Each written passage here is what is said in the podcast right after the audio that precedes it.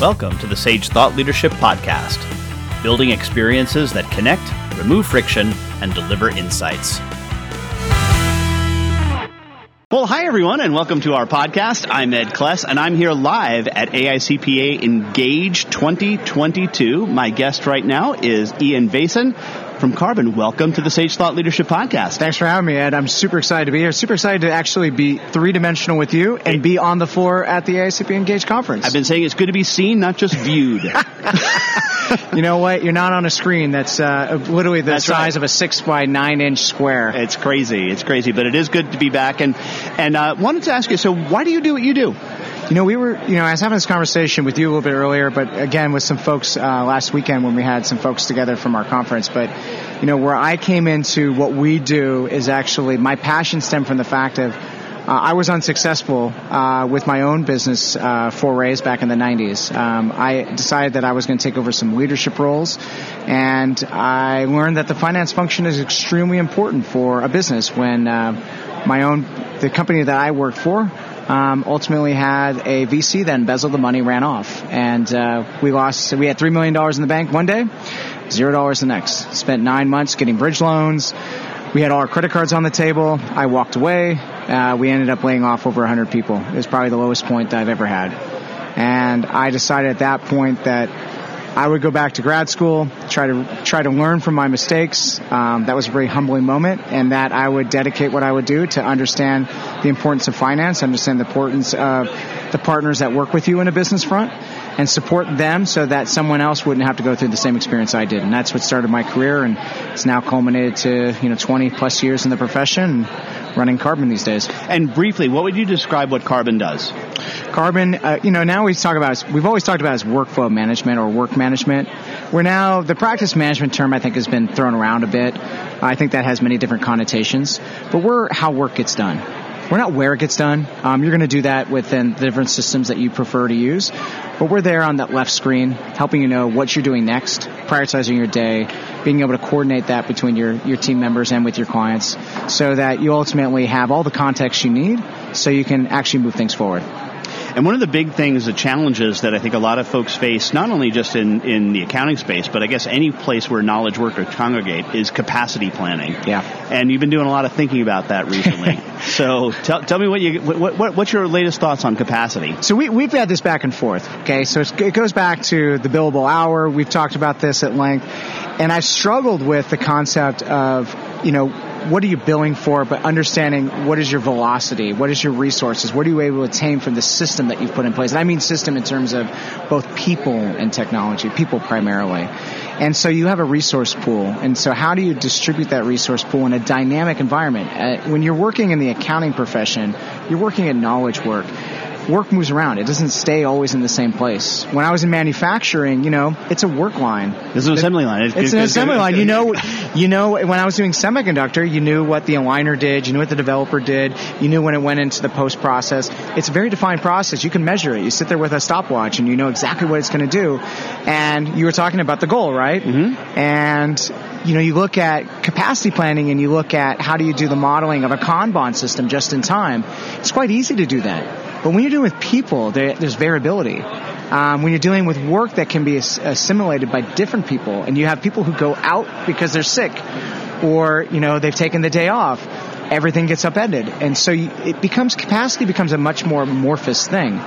But it's not as complicated as I think it needs to be. And so we've been working pretty heavily on trying to understand, how do we make that super simple for somebody so they know, it's not just what I work on this month, but what I work on this quarter. What does next quarter look like? What do I need to think about resource-wise? Do I need to add? How is my mix going to change? What is the pool that I have? How do I cross-train? How do I make sure that I'm able to protect myself? This actually, memorable moment with you and with Ron Baker, which was the analogy of the airline. Do you remember this? Oh, yeah. And yep. So the easy answer... Adaptive capacity. And, it came down. It sticks with me today. I still use it in slides. Always plan your capacity to be at 85% to allow for those first-class seats so you can bring somebody on. So I think that is the simplification answer. But for me as an academic, I want to get to the definitive answer, which is I want to get to 99%, right? within the capacity that's allocated. That still might be that 85%. You don't want 99% capacity, you know, because right. I went 99%. I guess I'm going to use the word utilization, which I don't want to use. Right. But of the 85% that you've allocated, because you always need to have that excess capacity that you're going to use for work on your firm, or you're going to take on that new client. Mm-hmm. But how do you know predictively that you're going to get to that maximum quantity that you want? And that's what I've been maniacally trying to think through. And you and I have talked about it. Yeah. Because it really is, you know, the analogy Ron and I use is it's not timesheets. It's timesheets in advance, which is a far different concept. And people are like, well, no, it's the same thing. No, it is very, very, very different. Yeah. What I did in the past doesn't necessarily where I'm going forward. I should be hopefully accelerating. Mm-hmm. And, you know, if I'm having effective billing rate, it's not necessarily the best thing, but my effective billing rate should increase over time as I become more capable, mm-hmm. become more knowledgeable, right? And so looking backwards doesn't necessarily tell you what you're doing forwards. However, you want to be looking at what your prior progress has been or what you're trending so that you can better estimate your budgets. Mm-hmm. Now, where it gets a little bit funky is, you know, Ed, you're much more capable than I am. I'm a bit slower. And so, you know, people are different, and you have to be able to understand that and understand how you're going to allocate them. It gets more complicated the smaller the firm is because you're wearing many hats. It gets a little bit easier when it's bigger because you're more isolated and allocated into a particular spot. But there's that variation that makes those models more complicated. The bigger the data set, the longer that you look out, the easier it becomes because the big data washes itself. You know, you're going to make mistakes on one side of it and mistakes the other, and generally it balances out. But the more granular and more finite and the smaller the time horizon is, the more variability that you might have and complications. Let me ask you a question that might be a little bit out of left field. Did I go way academic on this? No, this is outstanding. Let me ask you a question that, because this is, Ron and I have been, Ron Baker, the guy I do the Soul of Enterprise with. Great podcast, by the way. Thank you. Yes, sir. But you know, we've been thinking about this, that moving professional firms to the subscription model. Yes. Which changes it, because one of the things we used to say is with pricing by the hour, you are pricing the services. You don't want to do that. What we said is we wanted you to price the customer in value pricing. Right. But in subscription, what our mantra is, no, you want to price the portfolio, mm-hmm. meaning you're going to spread your prices across a portfolio, a pool, a risk pool. Yep. If that's the case, it might diminish the importance of capacity planning to some extent, because now you're not looking at the individual engagements. You're looking at this as more of a pool, which is in alignment with what you're saying, the flow. I gotta disagree. And then you can push back. No, I love pushing back. I'm going to disagree. So here's the complexity of that particular viewpoint. So we have this issue where you have bundled services and you have a subscription, and now I'm trying to figure out a cost, right? Well, what is the monthly accounting service versus what is the quarterly year end? And then now I've got to do this sort of guesstimate of what the allocation is. I agree, that's a disaster, right? You're mm-hmm. just going to go down. You're going to go down. You're going to go down, Rob. Well, it doesn't matter. Doesn't matter. It's whatever they're paying up front.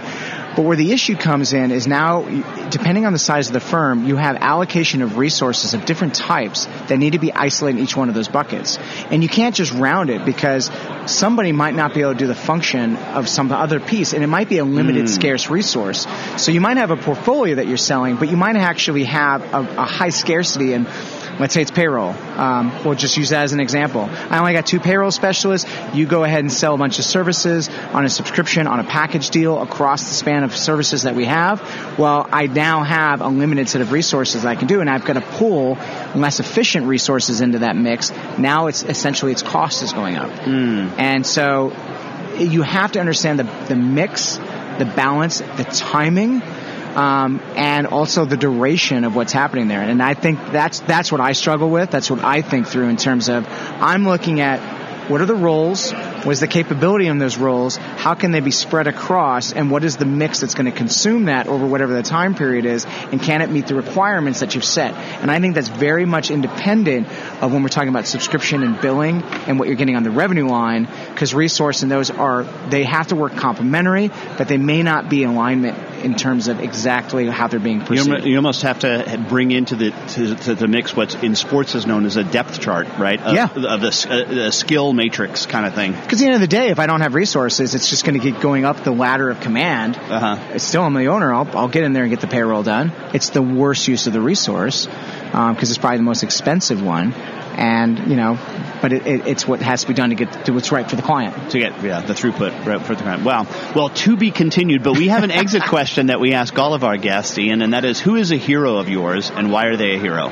You know, I think it's actually a bit timely just where we are in the season. So my hero is actually my dad.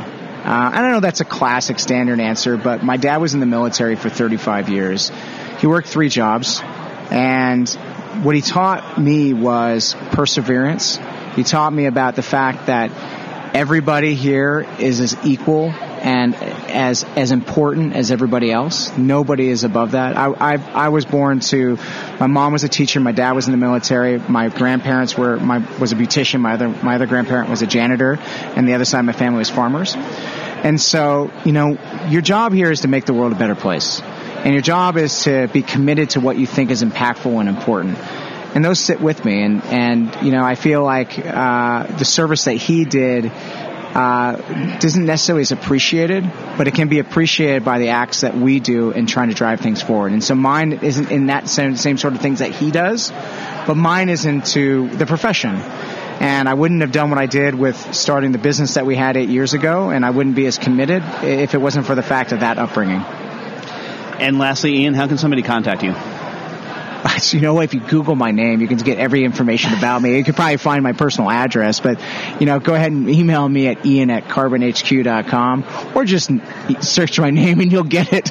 But I'm just like you, Ed. I'm accessible to anybody at any time. I love this stuff. This is for me, this is the things I can think about and talk about all the time. All right, Ian Vason, thanks so much for being a guest on the Sage Thought Leadership Podcast.